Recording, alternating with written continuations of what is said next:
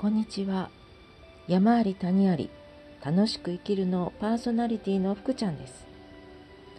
さて、またなぜかです。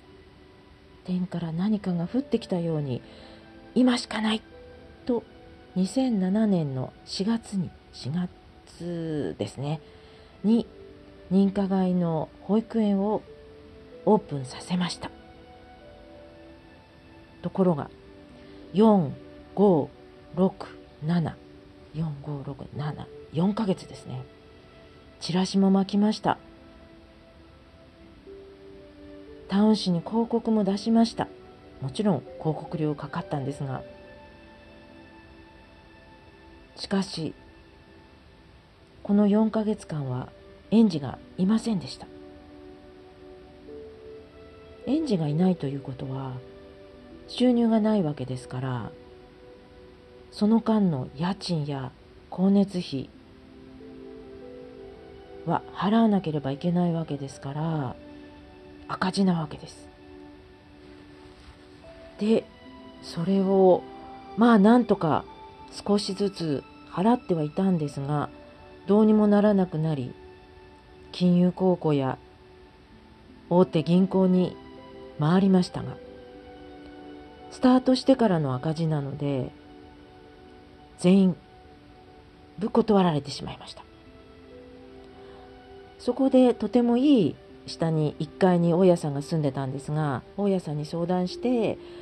横浜信用金庫信用金庫がいいよって言っていただいてアドバイス受けましたので横浜信用金庫に相談に行きました。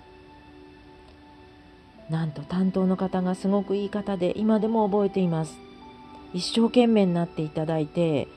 なんとか信用金庫からお金を借りることができたんです。ほっとしました。そして8月に確か1人か2人園児が入ります。それから少しずつですが増えるんですが平均10人前後なんですね。でも家賃の他に人を雇うわけですから人件費がもちろんかかるわけです。ただラッキーなことに私が認可外を始めると言ったらぜひそこで働きたいと言った子がいてその子が医療事務の資格を持っていたので園児が来るまではそちらで収入にしといてと頼んでしばらくそちらの方で収入にしてもらっていました。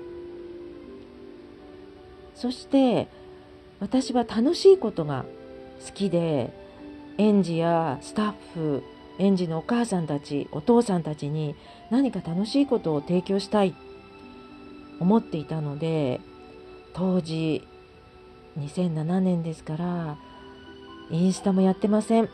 ェイスブックもやってませんツイッターなんても知りません。クラウドファンディングさえなかった時代です。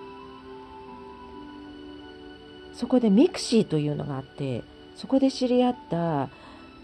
男性保育士のユニットクリメロと言いますが今その時の2人の男性保育士と今でもつながっているんですがその人たちに来てもらって歌遊びバンドとしていろいろやってもらいました。私は楽しいことが好きなのでスタッフも子どもたちの周りにいるスタッフやご両親たちが楽しくなってもらえるものはなどんなことがあるだろうといつも考えていました。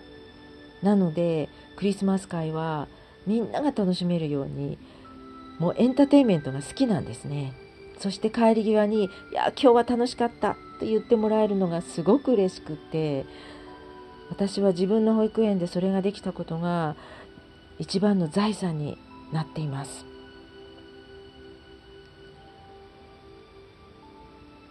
そして毎年夏には夏祭り冬にはクリスマス会とイベントをやるのが私の唯一の本当の楽しみでした。ただ赤字は一向に黒字になることはなかった認可外保育園の5年間でした。